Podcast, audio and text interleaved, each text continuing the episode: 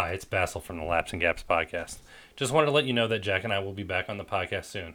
We've both had some parenting duties post New Year, with small children and COVID cooling off periods at home, and we decided to pivot the podcast a little bit when we come back.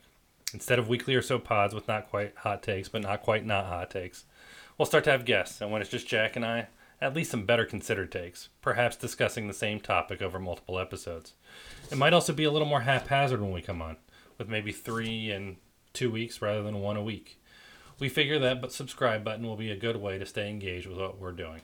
After the mailbag episode, we realized that while it has every one of these episodes has been tremendous fun, I for one disagreed, at least in part, with almost everything that I said just a couple weeks later. And we didn't want that to happen again.